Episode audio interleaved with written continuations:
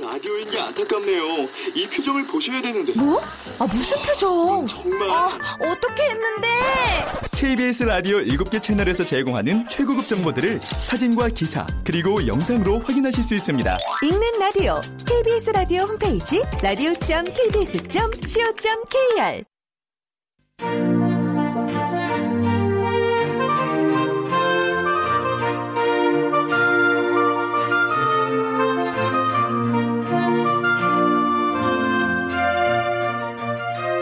라디오 문학관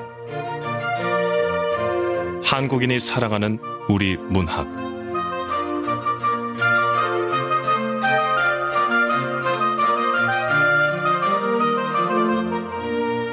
안녕하세요. 아나운서 태희경입니다.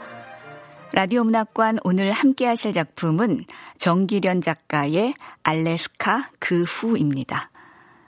정기련 작가는 1961년 부산 출생으로 서울예술대학교 문예창작학과를 졸업했고 1984년 중편소설 가족 수첩으로 문예중앙 신인 문학상을 수상하며 등단했습니다.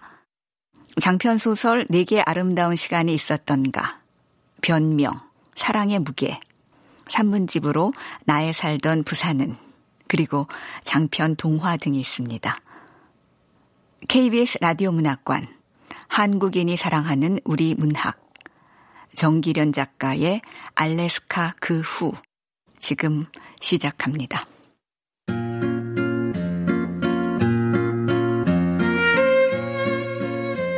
알래스카 그 후. 정길연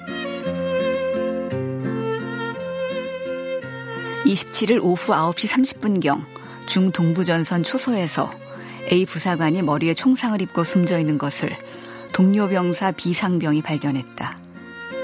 해당 군부대 관계자는 숨진 A 하사 주변에서 개인 소총 K1과 탄피 한 개가 발견됐으며 이놈의 새 가슴 외진 모퉁이를 돌다 불안당 같은 그림자 맞닥뜨렸을 때처럼 가슴이 벌렁거린다. 벌렁증이 가실만 하면 기다렸다는 듯 유사한 사고 소식이 뉴스를 타니 당초에 마음 놓을 짬이 없다. 다행히도 꼭 이렇게 안도해야 하나 싶지만 아들과는 무관한 일이다. 아니다. 따지고 보면 무관하지 않다. 이런 류의 소식이 들려올 때마다 무슨 죄값을 치르는 심정이다.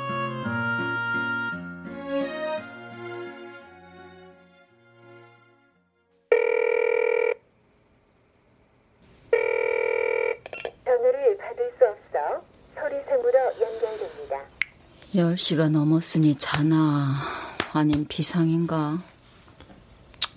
그래. 무소식이면 무사고겠지. 아들의 액정 화면에 부재중 전화가 떴을 테니 기다리면 사정이 여의할 때 아들이 전화를 걸어올 것이다.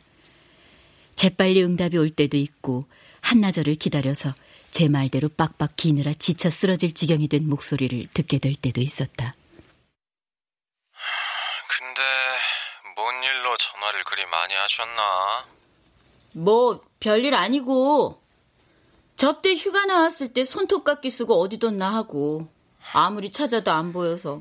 솔직히 말해보시지. 내 목소리 듣고 싶어서 전화한 거잖아. 싱거운 놈. 난 괜찮으니까 엄마도 잘 지내. 나 없을 때 짬짬이 연애도 좀 하고. 아, 그리고 제발, 제발 그 찌질한 놈 좀 만나지 말고. 너나 잘해. 이제 와서 짬밥 체질이네 아니네 철책 뛰어넘지 말고. 그러게. 아이씨, 미친년들만 아니면 딱 체질인데. 아, 말뚝 박을까 싶다가도 그년들 지랄 떠는 거 보면 와 강원도 쪽으로 오줌 드누기 싫을 것 같다니까. 생활관 점검을 나오는 여자 상관들에게 어지간히 닦이기라도 했는지 그저 여자에게 지기 싫은 수컷의 허세인지 그네들을 언급할 때마다 족족 욕설이다. 상관이라고 해봐야 제 나이 또래일 테니 매사 고분고분 굴기 고가울 만도 하겠다. 그래 말 조심하고 아주 쌍시 옷이 입에 붙었어. 뭐 들으면 대순가. 아이 시베리아 벌판에서 귤 까는 년들 씨. 그러나 말과는 달리 그리고 우려와는 달리 아들은 그럭저럭 부사관 생활에 적응하는 눈치였다. 어쩌랴. 상관의 한마디가 곧 하느님 말씀과 동격인 조직에서 신체 보존하자면 제 몸 낮출 도리밖에 더욱이 자원한 감옥살이가 아닌가.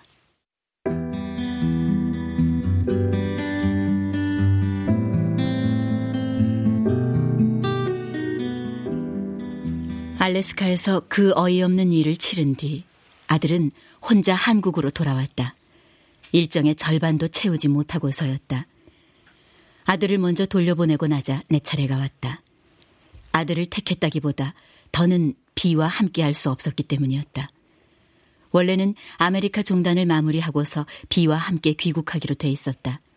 비는 잘잘못을 떠나 아들이 거론되는 대화 자체를 못 견뎌했다. 결국 비가 못 견뎌한 건 아들 휘였다. 나는 그런 비를 견딜 수 없었다. 불공평하네. 명백한 불공정 거래라고 이건. 그래. 이 불공정 거래를 암묵적으로 승인한 건 나였는지도 모르지. 부년이 세크라멘토를 떠나오던 날 아침, 곧잘 아버지에 대한 불만을 내 귀에 찔러 넣던 비의 딸이 내 겉옷 주머니에 편지 봉투를 찔러 넣었다. 검지를 입술에 갖다 대는 걸로 봐서 제 아버지 모르게 읽으라는 뜻이었다. 뭔가 끝장이 났다는 낌새를 챈 뒤로 재밌어 죽겠다는 표정을 들키지 않으려고 눈도 맞추지 못하더니 이 무슨 겸연쩍은 작별의 제스처인가 싶었다.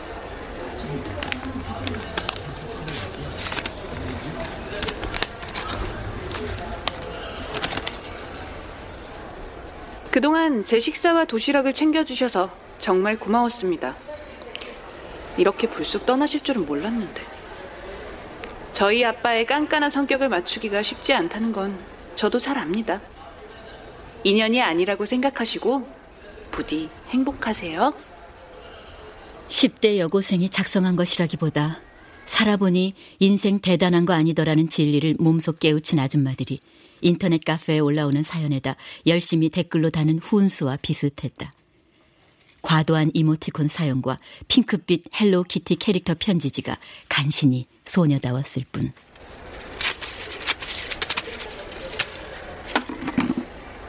나는 비가 제 딸이 쓴 편지를 읽는다면 하고 상상해봤다. 별로 재밌지도 유쾌하지도 않은 그림이 그려졌다. 부녀 간의 사소한 불화 정도는 일으킬 수 있겠지. 그러고 보면 비도 참 대책 없는 인생이 아닌가. 같은 유전자를 주고받았으면서도 동지가 될 수 없는 서글픈 부녀라니.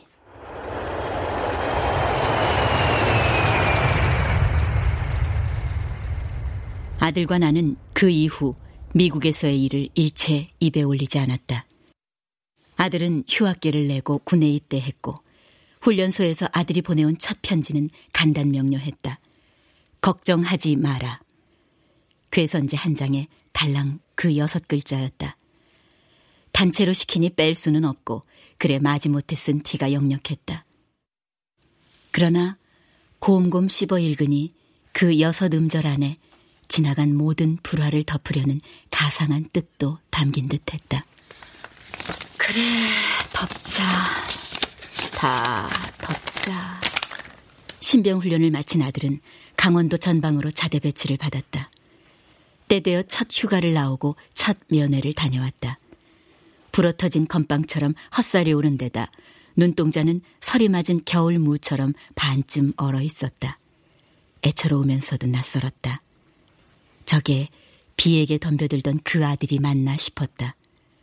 두 번째 휴가를 나왔을 때 아들은 폭탄 선언을 했다. 나 부사관에 지원하기로 했어요. 뭐? 남들은 2년도 길다는데 3년을 더 늘리겠다고? 너 그러는 거 엄마 때문이야? 뭐 엄마 덕에 인생 공부는 좀 했지. 엄마를 보니까 인생 별거 아니더라고. 엄청 잘난 우리 엄마가 순 허당이더라고. 인생 한 큐에 빵 뚫리면 좋겠지만 다 그리 운이 좋은가? 짧게 짧게 끊어쳐라. 그러면 짧게 짧게 끊어쳐야지. 엄마도 그래 왔잖아. 가다가 서고 섰다가 다시 가고 아니다 싶으면 내리고 이거다 싶으면 팔랑팔랑 손짓해서 올라타고. 아, 아 그래 맞다. 그때 알래스카에서 놓친 기차가 그런 데지? 가다서다 가다서다 하는. 그건 flag stop 가다서다가 아니고 기찻길 어디서나 손들고 기차를 세울 수 있는 시스템이지. 하지만 그건 다른 얘기야. 그거나 그거나. 다르다니까. 네가 병역 의무를 다하는 것하고 직업 군인이 되는 게 어떻게 같니? 그럼 이런 이유는 어때? 어차피 복학할 마음도 없다. 제대하면 배낭 메고 돈 떨어질 때까지 떠돌고 싶다. 그러자면 떨어질 돈푼이라도 만들어 둬야 한다. 그래서 내 의무를 다할 뿐 아니라 한시적으로 내 자유를 저당 잡히기로 한다. 왜냐? 완전한 자유 독립을 위해서. 엄마 로부터. 툭 하면 전화를 받지 않는 건 그래서인가? 그저 성가시고 귀찮은 건가? 아니면 부재중 전화를 확인하지 못한 건가? 시계바늘은 10일을 지나 12일을 향하고 있다.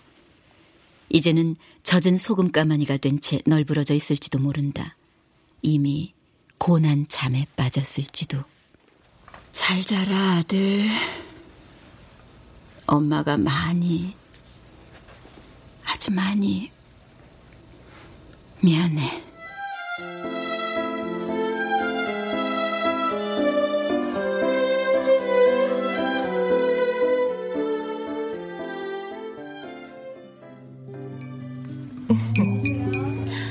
파란만장 우여곡절을 겪은 것 치고는 얼굴이 꽤 평화롭네. 그때 내가 알래스카 철도를 탔더라면 뭐가 달라졌을까? 그랬더라면 비와 아들이 그처럼 으르렁거리지 않고 그 불똥에 튀어 비와 내 관계가 재건 불가능한 잿더미로 변해 쓰러지는 일도 일어나지 않아서 누구나 온당하다고 여기는 삶의 거푸집을 태연히 구축하며 살고 있을까 지금쯤? 그 말은 지금 후회한다는 뜻이니? 내 눈 내가 찔렀으니 하는 수 없지 탄식하며 살아가고 있을까? 후자라면 좀 비굴하게 좀은 날이 선 채로 살아가겠지 아마도. 지나간 일은 지나간 일이야. 가정이란 부질없는 퇴색임질에 불과하고. 그래. 그때 운 좋게 어쩌면 운 나쁘게 알래스카 철도를 탔더라도 상황이 달라지진 않았을 거야. 앞당겨졌을 뿐. 언젠가는 터질 문제가 터졌으니까. 두 사람 가장 핵심 쟁점이 뭐였어? 음, 미국행을 앞두고 비의 딸에 대해 애매한 태도가 발단이었어. 끝에 가서는 시시콜콜한 지난 일까지 들춰냈고 회의와 의혹이 가세하면서 점점 골이 깊어졌지. 화해는 불가능한 듯 했고 결국 나는 잔류를 그는 딸아이와 동반 출국을 결정했지. 국제공항처럼 결별에 적합한 장소가 어디 있겠니? 딱 여기까지야. 그렇게 거기서 비를 떠나보내고 넌 제자리로 돌아왔어야 했어. 그래. 물리적 거리감이 주는 애틋함에 휘말려 석 달 뒤 기어이 비와 세크라멘토에서 재결합하는 만용을 부리지 말았어야 했지. 네. 그때 쿨하게 빠이빠이 그랬으면 얼마나 좋아. 늦긴 했어도 알래스카에서 100번, 1000번 잘 터진 거라고. 그나마 고름주머니를 찬 채 전전긍긍하는 작태로까지 나아가지 않게 되었으니 천만 다행이지 뭐야. 그랬다. 뒷날 혼자 집으로 오는 공항버스 안에서 그따위로 안도하는 일 같은 건 생기지도 않았을 텐데. 어쨌거나 우여곡절 끝에 세크라멘토에서 비와 합류한 나는 전부터 꿈꿔왔던 알래스카 여행을 실행에 옮기기로 했다. 그 여정에 동행하기로 한 아들도 출발 며칠 전 미국으로 건너왔다. 한 팀이 된 세 사람이 렌터카에 어마어마한 짐을 쟁여 넣을 때까지만 해도 난조의 조짐은 없었다기보다 그다지 뚜렷하지 않았다. 점점 커져가는 구멍처럼 어느 날 문득 우리는 메울 수 없는 커다란 구덩이를 발견했다. 아이고, 아니 그게 그까짓 게 뭐라고 기어이 그걸 타겠다는 거야? 기왕이면 거기까지 가는 김에 타보고 싶다는 거지 꼭 타야 한다는 게 아니라. 페어뱅크스와 앵커리지를 왕복하는 열차는 일주일에 단 한 차례만 운행됐고 우리는 노라조의 슈퍼맨처럼 달리고 달리고 달려서 알래스카 산맥을 따라 마침내 페어뱅크스에 도착했을 때 플랫폼은 텅 비어 있더라. 열차는 서너 시간 전에 떠났고 허망하기보다 차라리 홀가분했어. 마침 지금 기차는 8시에 떠난 해가 흘러나오네.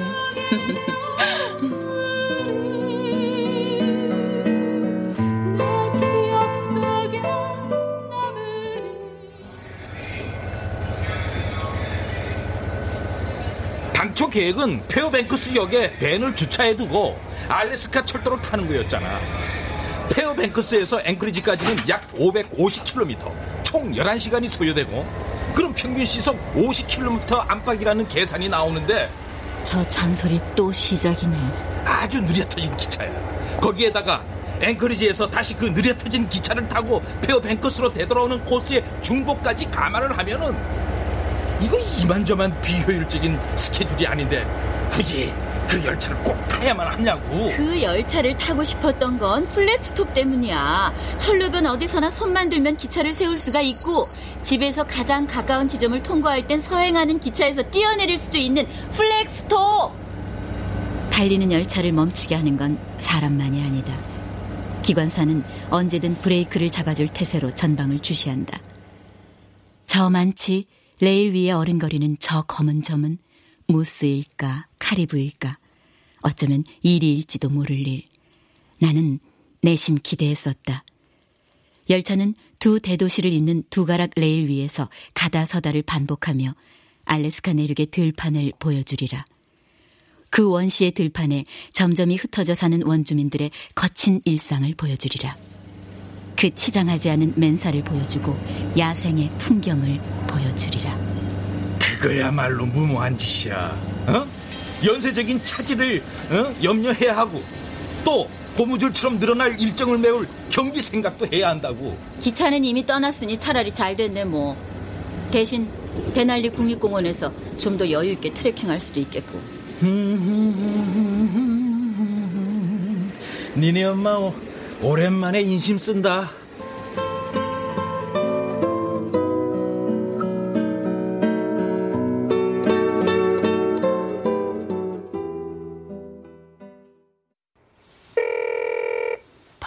좀 받아.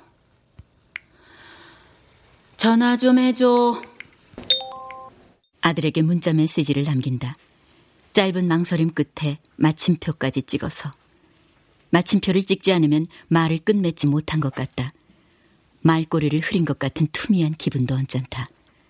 상대방의 메시지는 괴념치 않다가도 내 쪽에서는 늘 그 대목에서 주춤거리게 된다.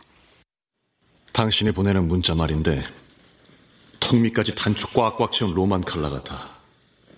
칭찬 아니야. 숨 막힌다고. 찜통에 들어앉은 것처럼 머리 뚜껑에서 김이 펄펄 난다고. 자주 안부를 주고받는 오랜 동료 오로부터 지적을 당한 뒤로는 마침표를 찍기 전 주춤거리는 시간이 조금 더 길어졌을 뿐이다. 엊그제는 주기적으로 개팍해지는 오가 마침내 뚜껑이 열렸다. 자동차를 빌리는 문제로 한참 문자 메시지를 주거니 받거니 하던 중에 갑자기 찾아와 다짜고짜 퍼부어댄 것이다. 그거 강박이고 병일세. 빨간 펜 들고 교정세 체크하는 것도 아니고 누가 문자 보내면서 일일이 쉼표 찍고 마침표 찍고 띄어쓰기까지 신경 쓰고 그러나? 누가 당신더러 책 만드는 사람 아니랄까봐 그래? 당신만 책 만드는 사람이야? 알고 있어 병인 거 나도 갑갑해 내가 생각해도 환자 맞아 아 알면서 왜 그러는데? 그래야만 나 여기 온전하게 살아있다는 증명서를 발송한 것 같은 안도감이 찾아오니까. 걱정 마. 증명서 발송하지 않아도 당신 살아있다는 거 당신이 알고 내가 아니까.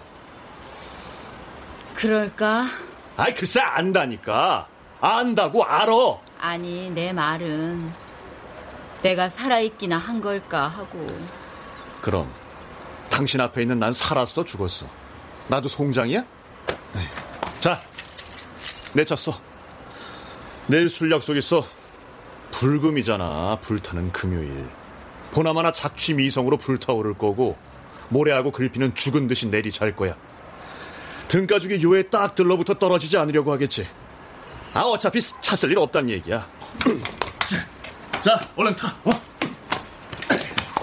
자, 잘 다녀와. 운전 조심하고.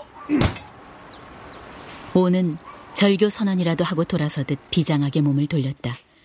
지하철 역사 쪽으로 성큼성큼 걸어가면서 어깨 위로 한 손을 치켜 올렸다 내리더니 바지 주머니 속으로 쓱 찔러 넣었다. 한결같은 그의 인사법이었다. 나는 오의 뒷모습이 계단 아래로 한 칸씩 쑥쑥 꺼지다 아주 사라지는 것을 차 안에서 지켜봤다. 그의 트레이드 마크인 말총머리도 이제는 희끗희끗한 반백에다 윤기를 잃었다. 나는 핸들을 잡기 전에 오에게 한 박자 늦은 감사의 문자 메시지를 보냈다. 고마워. 술잔에 코 박지 말고 다녀와서 밥 살게. 일부러 쉼표 마침표도 없이 쭉 붙여 쓴 내 메시지를 오는 무시했다.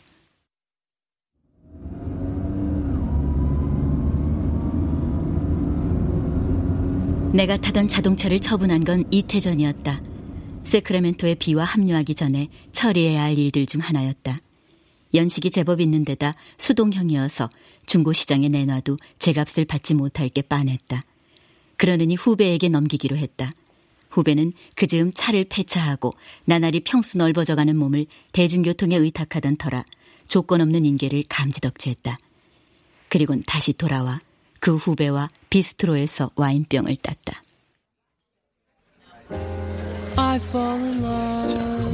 음. 아유, 그깟 남자 없이 못 살 선배도 아니고 아주 잘하셨어요. 말도 마. 운전이라면 신물나. 말이 쉬워 아메리카 종단이지. 어떤 날은 하루에 7, 800마일씩도 달렸다니까. 음, 800마일이면 1200, 1200이 뭐야? 얼추 1300킬로네. 그렇죠. 어, 당분간 BMW로 버틸려고. 에? 선배가 BMW 산다고요? 돈 많아? 빌려줄래? 아니 그 방금 선배 입으로 그런 얘기를 했어. 버스, metro, walking, BMW. 아. 아유, 난 또 위자료라도 후덜덜하게 받아낸 줄 알았잖아요. 후배가 개운한 얼굴로 지갑을 열더니 그날의 밥값과 술값을 계산했다. 그 후로 나는 자동차가 필요할 때마다 오의 차를 징수했다기보다 오 쪽에서 알아서 키를 넘겨주곤 했다. 일주일에 닷새 이상 술, 담배에 절어 지내는 오이지만 차 안은 신통하게도 말끔하다. 내게서 물려받은 고물차를 여발한 듯 당당하게 굴리고 다니는 후배는 오와 나의 그런 팀워크에 고개를 갸웃했다. 오 대표 훈훈의 배죠. 명 선배가 오 대표 지랄 떠는 거 안 봐서 그래요. 봤어? 지랄 떠는 거. 아, 명선배도 아는구나. 별명이 벌집이었어. 옛날에 한 사무실에서 일할 때. 아, 근데도 둘이 친할 수 있어요? 이 사람아, 나도 한땐 여왕벌이었다네. 와. 그땐 나도 한 지랄 떨었거든. 에휴, 그때가 좋았다. 그림 된다. 여왕벌과 벌집, 벌집 쑤시는 여왕벌. 그래서 마누라한테도 안 넘긴다는 자동차를 아무 때고 넘길 수 있는 거구나. 내가 그 마누라를 넘겨주었거든. 그건 그렇고. 음. 헤이 유. 예. 밥벌이 시켜주는 갑선배한테 지랄이 뭐니 지랄이 확 일러 말어. 편집 기획자 출신 프리랜서 후배는 외주 일감을 주는 오와 갑을 관계에 놓인 처지다. 오의 아내, 갑의 슈퍼갑, 그러니까 나의 옛 동료 A는 밴쿠버에서 5년째 머무르고 있다. 둘 사이가 그 시공을 감당할 만큼 단단한지 어떤지 나는 잘 모른다.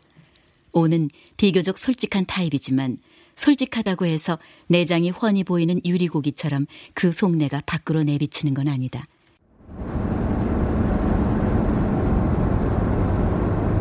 오와 A 커플의 속내를 알고 모르고는 엄밀히 내 소관이 아니지만 아들의 속마음을 알고 모르는 건 엄연한 내 문제다. 통증을 수반한 자괴감으로 추락할 우려가 있다는 점에서 다른 차원의 문제다. 그리고 그 문제는 어쩔 수 없이 비로 귀착된다는 점에서 또 문제인 것이다.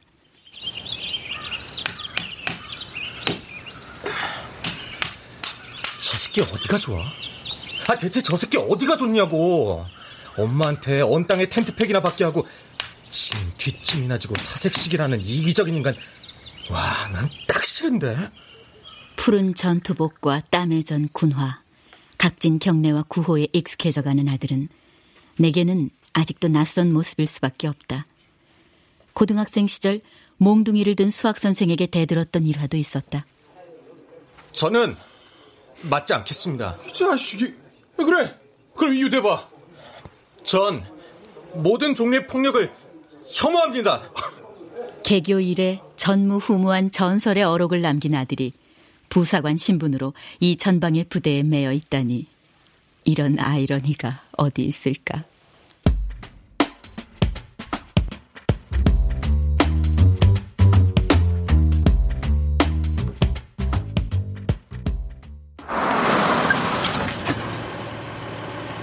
군인 면회 가족 환영, 주차장 완비라고 써붙인 모텔에 방을 잡고 보니 하루 종일 식사다운 식사를 하지 못했다는 생각이 든다. 막상 거리로 나서긴 했으나 입맛을 잡아당기는 메뉴도 없다. 아들도 한두 번쯤 이용했을 분식점에서 김밥 한 줄을 사고 그 옆 편의점에서는 캔 맥주와 안주가 될 만한 스낵을 집는다. 비닐봉지를 들고 터덜터덜 모텔로 돌아와서는 아들에게 문자 메시지를 보낸다. 시외 버스 터미널 지나 20m쯤 신라장 모텔에 있어 212호실. 텔레비전 화면 속에서 머리카락을 하얗게 탈색한 빅뱅의 지드래곤이 열창하고 있다. 지난번 집에 다니러 왔을 때 아들이 했던 말이 생각난다. 우린 지드래곤이 아니라 허드래곤이지.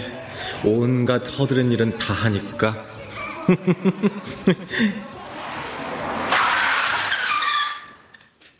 알래스카 여행 때가 생각난다. 도로 양옆으로 야생의 기운이 서린 숲들이 끝없이 펼쳐졌고 도중에 곰이나 사슴과 맞닥뜨리기도 했다. 계류의 물빛은 숲처럼 짙었다. 골짜기를 돌아 산을 하나 넘으면 또 산이었다. 그러다가도 탁 트인 전경 속에 주위의 풍광을 고스란히 담아내고 있는 호수와 작은 마을이 나타나곤 했다. 우리는 럿지와 리조트와 스키 캠프가 있는 소도시 근교의 오토 캠핑장에다 텐트를 치기로 했다. 지평선 너머로 해가 가라앉지 않는 6월의 하늘은 저녁 9시 10시가 돼도 훤했다. 산골짜기의 빙하를 엷은 분홍빛으로 물들일 뿐이었다. 백야록은 늦가을에 왔으면 오로라를 볼 수도 있었을 텐데 차가운 불길이 너울거리는 광경을 한번 상상해봐. 장관일 거야. 아 그러려면 더 북극으로 올라가야 하는데 아쉽네. 아쉬워. 그러네요 정말.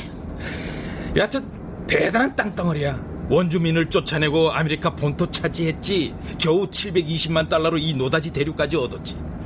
이 탐욕스런 앵글로색슨의 영화도 언젠가는 겨울의 태양처럼 기울겠지만 말이야. 이러다 늦겠는데. 내일 새벽 일찍 움직이려면 빨리 도착해서 좀 자둬야 하는데 말이지. 비가 잔소리를 할수록 아들의 운전이 거칠어졌다. 저만치 도로를 가로지르는 토끼나 북극 다람쥐를 발견할라 치면 경고 없이 브레이크를 팍팍 밟았다. 거슬러 올라가면 균열의 기미는 세크라멘토에서부터 있었던 것 같았다. 장거리 장기 여행에 필요한 짐들, 그 가운데서도 엄청난 양의 식재료와 취사 도구 등을 벤의 짐칸에 쟁여 넣을 때부터였다. 더 전에 둘이 첫 대면 할 때부터였나? 아들은 비의 첫인상을 묻는 내 질문에 딱 한마디를 던졌다. 뭐, 꽤 소심하다 못해.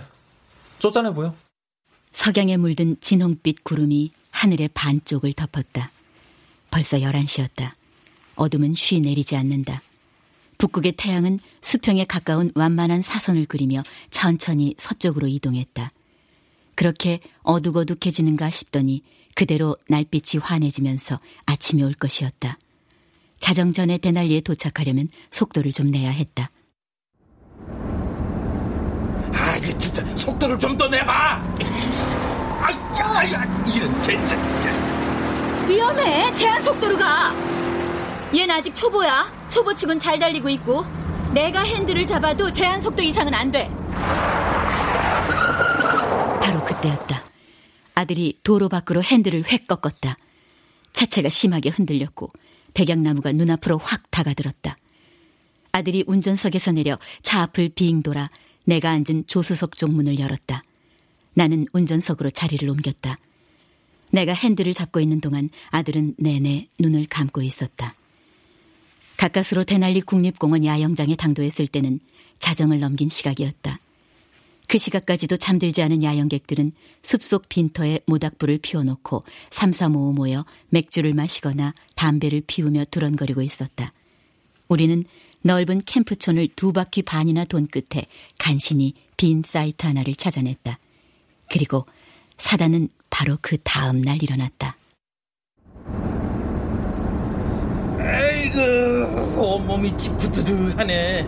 아 그러게 베어 팽커스를 들르는 게 아니었다고. 어리버리하게 인포메이션 센터로 가는 방향을 놓치고 헤매지를 않아. 제발 그만 좀 합시다! 아이, 아이. 여기 지금 힘들지 않은 사람 있습니까? 아이 뭐 이런 새끼가 아이, 싸가지 없는 놈 같으리라고. 야 너 말이야 너 처음부터 내 마음에 썩 들진 않았어. 이 새끼 저 새끼 하지 마쇼 당신 새끼 아니니까. 그리고 싸가지가 어쩌고 저쩌고 하기 전에 자신부터 한번 돌아보쇼 예? 귀찮으면 뒷짐지고 쌩까고 남부리기 예사고. 아이씨 진짜 인간성이 글러 먹었잖아! 뭐야 이 새끼 뭐가 어째? 아이 보자 보자 하니까 아주 못돼 처먹었어. 누가 그렇게 가르치니 어?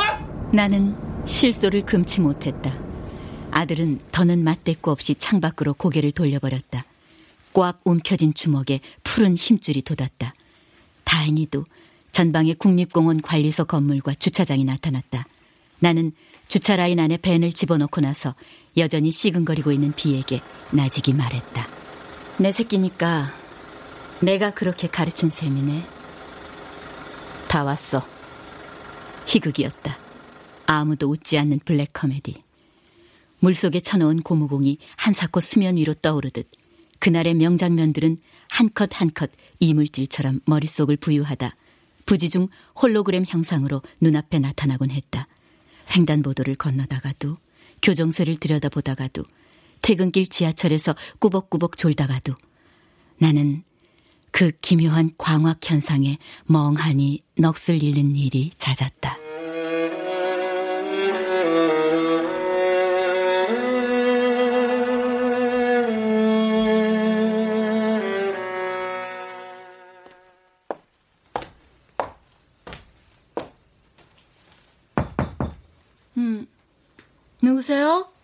나, 휘. 어. 어서 와라. 힘들었지? 뭐하러 와, 이런데. 그럼 도로 가? 할맛 싶게 삐치기는. 아, 아, 뜨뜻하다. 아, 일단 눈 좀 붙이고. 밤샜어? 행군, 또 행군. 지겹게 걸었어. 일주일 만에 어제 자정 넘어, 아, 아니다. 자정 넘었으니까 오늘이라고 해야 맞나. 아무튼 졸려 죽겠는데. 씨발. 아, 복귀하자마자 대바람부터 또 운동장 집합이라잖아. 축구인지 뭔지 지랄인지 한다고. 씨. 토요일인데 쉬지 않어? 우리 엄마 순진하셔. 쉬고 안 쉬고는 윗대가리들 마음이지. 근데 이렇게 나와 있어도 돼? 축구 빠져도 되냐고. 아, 모친 문자라고 보여주니까 돼. 아침은 먹었어? 아, 나중에 우선 잠부터 줘. 아들은 말끝도 맺지 못하고 그냥 골아떨어진다. 저렇게 졸음이 쏟아지는 상태로 여기까지는 어떻게 내려왔을까? 그보다도 군장을 지고 몇 날 며칠 산악 행군을 어떻게 버텨낼까? 나는 벽에 기대 앉아 미간을 좁힌 채 잠든 아들을 내려다본다. 스물셋, 푸른 봄날의 내 나이. 내가 내게로 왔을 때, 그때 내 나이도 스물셋이었단다. 얘야, 난들 뭘 알았겠니? 지금도 앞이 캄캄할 때마다 그 뻘 같은 어둠이 무서워서 눈 더 질끈 감아버리고 마는데 현실이라는 열차에서 뛰어내려 아득한 들판 저 너머로 사라지고 싶은 마음 굴뚝 같은데 뛰어내리다 접질린 발목을 시큰시큰 딛고서라도 예, 그만 일어나. 뭐라도 좀 먹자, 어? 아, 참, 그렇지. 엄마, 엄마, 저, 밥 먹어야 되는구나. 나 말고 너 말이야.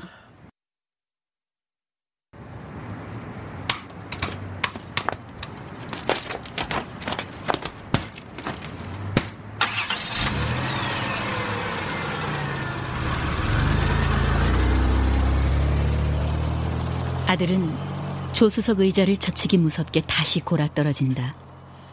어쩐다. 무릎 담요를 꺼내 아들에게 덮어준 뒤 천천히 차를 몰고 읍내를 벗어난다. 외곽을 돌다 그럴싸한 음식점이 보이면 차를 세울 심산이었지만 깊이 잠든 아들을 선뜻 깨울 수 없어 번번이 그 앞을 지나치고 만다. 하긴 밥보다 잠이 보약이다. 할일 없이 와이군 일대를 빙빙 돌고 있자니 대날리 국립공원에서의 해프닝이 생각난다. 다녀와. 난 여기 벤에서 기다릴게. 8시간짜리 사파리야. 그동안 너 혼자 여기서 어쩌려고. 밀린 잠이나 실컷 자지 뭐. 뭐든 챙겨 먹어. 인포메이션 센터 가면 시간 보낼 만한 거 있을지도 몰라. 인터넷이라도. 걱정 마. 알아서 할게. 비는 아들의 잔류를 오히려 홀가분해했다. 한시름 던 기분으로 셔틀버스에 오르고부터 낯빛도 어져도 훨씬 낱낱해졌다. 그는 우정 살가운 언행으로 내 마음 갈피에 낀 얼음장을 깨뜨리려 애쓰는 눈치였다. 나는 반응하지 않았다. 그 정도 벌은 비도 감수해야 마땅하다고 생각했다. 관광객을 실은 버스는 초록 융단을 펼쳐놓은 것처럼 생명의 기운이 번지기 시작하는 툰드라를 가로질렀다.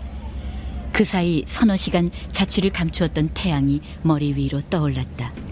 기온이 오르고 아지랑이가 피어올랐다. 저 멀리 맥킨리의 영봉이 축복처럼 구름 밖으로 그 장엄한 위용을 드러냈다. 폭이 좁은 강줄기는 사행곡선을 그리며 초원을 휘돌아가고 수면에는 은빛 물비늘이 백양나무 이파리처럼 찰랑거렸다. 찬탄할 만한 풍광을 눈앞에 두고서도 내 머릿속은 천덕꾸러기가 되어 차 안에 구겨져 있을 아들로 인해 뒤숭숭했다.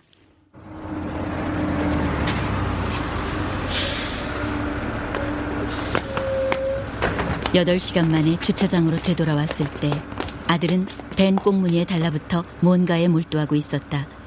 캐나다를 거쳐 알래스카 내륙을 도는 동안 흙먼지를 잔뜩 뒤집어 쓴 벤의 외부는 안이 들여다 보이지 않을 정도로 뿌였다. 아들은 작업용 면장갑을 끼고서 벤의 후미에 두텁게 발린 흙먼지를 신중하게 긁어내고 있는 중이었다. 와, 이게 뭐야? 아, 토템폴. 거기 어디였지? 오다가 바닷가 인디언 마을에서 봤던 거. 어, 헤인즈. 우리가 들렀던 공방은 칠캣 센터고. 틀린 기실했나 아 사바스칸이랬나. 여튼 아들이 왼손에 들고 있던 자그마한 종이 쪽지를 보여줬다.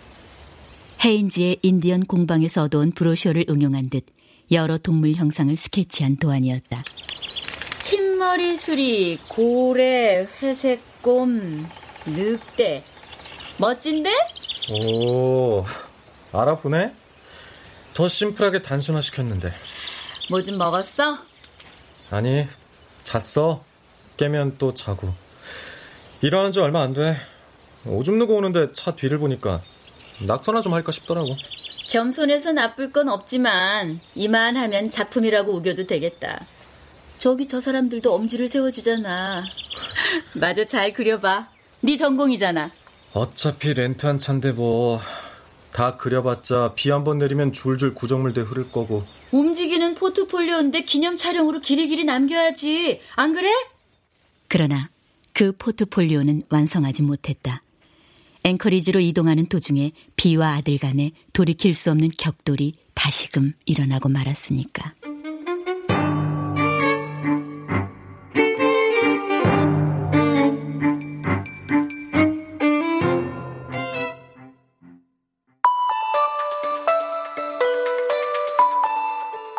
아들의 주머니에서 나는 소리다. 아들이 잠기를 털지 못한 목소리로 관등 성명을 댄다. 위치 보고 시간을 넘긴 모양이다. 차 안에서 그만 잠들어 버렸다고 웅얼거리자 저쪽에서도 별로 다그치지 않는 눈치다. 안 바빠? 요샌? 마감 땐 바쁘기도 하고 급하지 않은 일도 있고. 왜? 엄마 가? 그게 아니고 그냥 졸리니까 아무 생각이 없네. 일단 밥부터 먹자. 그보다 나 그냥 올라가면 안 될까? 부대에서 들어오래? 아니, 그냥 좀 눕고 싶네. 일을 어쩌노. 밥한 끼 마주보고 먹을 궁리하느라 몸 편하게 재워야 한다는 생각은 뒷전이었다. 늘 이런 식이다. 넘치지 않으면 모자라는 엄마. 한술 밥이라도 뜨게 해서 학교에 보내려고 10분이 금쪽 같은 아이의 이불을 걷어내곤 했던 일이 떠오른다. 실랑이를 하다 보면 가벼운 몸싸움이 되어 등짝도 치고 서로 팔다리도 얽히고 그랬는데 그런 실랑이조차 아마득하다. 이제 다 큰 아들은 어깨로 흘러내린 머리카락을 집으려 무심코 손을 뻗기만 해도 뜨거운 것 피하듯 목을 움츠리곤 한다. 다음 달 휴가 때 집에 갈게. 서운함을 감추고 와이읍으로 차를 돌린다. 읍내 거리는 오전에 비해 외출이나 외박을 나온 장병들로 제법 북적인다. 애인이나 친구 그리고 가족에게 둘러싸인 군복의 청년들은 대체로 그 청춘의 나이답게 유쾌하게 들떠 있다. 그 과장된 해방감 속에는 임박한 복귀에 대한 두려움과 미래에 대한 근원적인 불안이 도사리고 있으리라. 너네 부대는 괜찮아? 뭐가? 하도 뒤숭숭해서. 어? 아, 왜? 걱정돼? 탕, 탕, 탕. 그런 짓 할까봐? 말이라도 흉하게. 엄마나 잘하셔. 난 엄마가 마음에 안 놓여. 청과가 있잖아. 알래스카. 직격탄이다. 내내 불편한 기억으로 남아있다는 반증일 테지. 알래스카 여행은 내 딴에는 마지막 선물 같은 것이었다. 엄마의 새 출발로 빙하에서 떨어져 나간 얼음덩어리 신세가 된 아들을 위로하고 싶었다. 생부의 얼굴조차 모르는 아들이 아닌가. 세상 천지에 저와 나 둘뿐인 가족의 해체라면 해체였다. 그러나 그 여행은 추억은커녕 되레 아들에게 큰 상처가 됐다. 나는 나대로, 아들은 아들대로 자책감과 죄책감이라는 후유증을 앓느라 조금씩 소원해지고 소홀해졌다. 난 말이지 상관없어. 누가 날 버렸건 모욕을 주건 조롱을 하건 죽일 듯이 두들겨 패건 상관없어. 상관 안 한다고. 걱정 마. 내 안의 이유가 아니라 외부의 이유로는 절대 굴복 안 해. 내 자존심이야. 이건. 그런데 아들, 엄마 귀에는 다짐이 아니라 비명으로 들리네. 옥이라고, 만용이라고. 그렇게 말해서는 안 되겠지. 근데 가끔 곱씹긴 해. 우리가 정말 알래스카에 가긴 갔던 걸까 하고. 제발 아프지 말고, 다치지 말고. 엄마도 잘 지내. 잘 올라가고.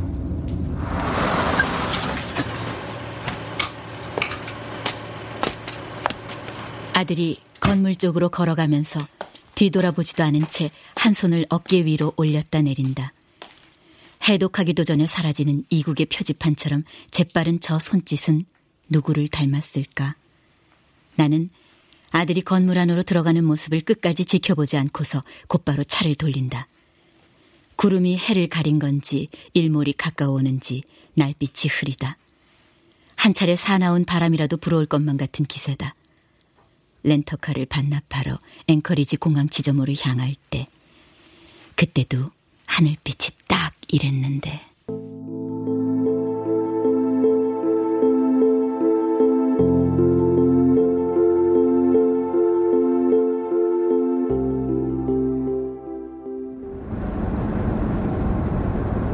대날리 국립공원에서 보낸 한나절은 최악이었다. 어렵게 마음을 먹고 야생의 툰드라와 설산에 대한 기대를 품고 수천 마일을 달려간 수고가 무참했다. 날선 눈빛과 꽉 담은 입술로 서로의 신경을 긁어대느라 여독이 가중됐다. 운전대는 먼지 그림으로 기분이 나아진 아들이 잡았다. 나는 CD를 바꿔가며 음악을 들었다. 두어 시간을 내리 아주 긴한 전달 사항을 제외한 침묵 속에서 달리고 있을 때 갑자기 비가 신경질적으로 외쳤다. 아이 진짜, 아이 진짜 주유소를 그냥 지나치면 어떡해? 비가 내지른 일성은 딴에는 나 들으라는 소리였을 것이다. 물론 그 기저에는 아들에 대한 불만과 억눌린 감정이 깔려 있었겠지만 내가 곁눈으로 오일 게이지를 체크하려는 순간 아들이 급 브레이크를 밟았다. 그와 동시에 빠르게 핸들을 감았다.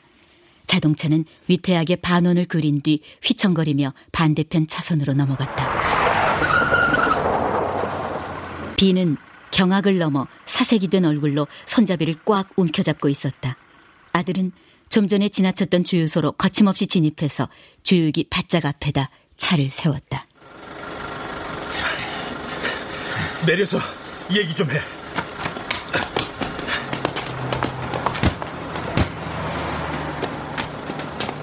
이 상태로는 무리야. 더 이상 나 저 자식하고 여행 못해. 어쩔 건데 그럼? 무슨 대책을 세우든가 하라고. 무슨 대책? 어떤 대책? 저 자식을 돌려보내든가 하라고. 좋아. 무슨 말인지 알겠어. 근데 그 전에 내 말부터 들어. 난 하루에 열두 번도 더 당신 새끼 비위상에도 참아왔어. 당신과 사는 한 앞으로도 계속해서 참아야 될 거고 당신 새끼뿐만 아니라 당신 부모까지 참아달랬지. 그런데 당신은 내 새끼 못 참겠다고 돌려보내라는 거네? 세크라멘트에서 출발한 지 오늘도 열흘? 열하루? 고작 그것밖에 안 지났는데 제가 서울서 세크라멘토로 날아온 날로부터 저도 보름 깔딱 넘겼을 뿐이라고. 그러니까 당신은 내 새끼! 겨우 그 보름도 못 참겠다는 거잖아!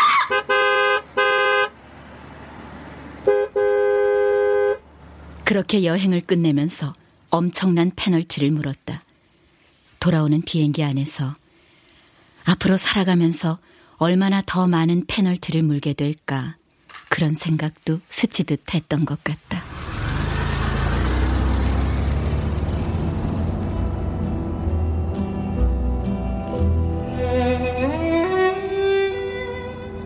와이읍과 멀어진다. 갈림길이다. 이제 어디로 가나? 아들을 만나러 달려온 길과는 반대쪽으로. 불이 나게 집으로 돌아가야 할 일이 있는 것도 아니다. 차는 내일까지 쓰라고 돼 있고, 내일이 아니라 며칠을 넘기더라도 오는 타박하지 않을 것이다. 지난 20 수년간 아들의 생부가 누구냐고도 한 번 물어오지 않던 그다. 궁금하지 않은 걸까? 알고 싶지 않은 걸까? 만약 오가 아들의 생부에 대해 물어온다면 어떻게 대답해야 좋을까? 그러고 보니 오는 늘 그 자리에 있고 나는 늘 어딘가로 떠났다가 되돌아왔다는 생각이 든다. 알래스카로 떠날 때도 알래스카에서 되돌아왔을 때도 오는 여전히 이전의 오였다.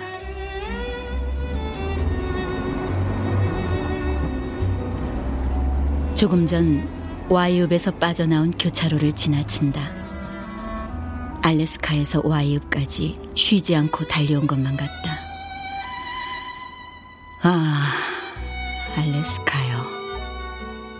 아들의 말대로 우리는 정말 알래스카에 갔던 걸까? 아들은 와이읍에 있다. 아들은 길을 찾지 못했고 나는 길을 잃었다. 꿈에서도 가까이 길을 두고 멀리 돌았다. 나는 가속 페달을 힘주어 밟는다. 자동차는 발사대를 벗어난 미사일처럼 앞으로 튕겨나간다. 그리고 단단한 부리로 바람을 가르는 북극의 맹금류처럼 대지의 어둠을 뚫고 앞으로 앞으로 내달린다. 지금 내가 할 일은 정녕 내가 할 수 있는 일은 다만 얼음 벌판 위를 미끄러지듯 달려나가는 것 뿐이다.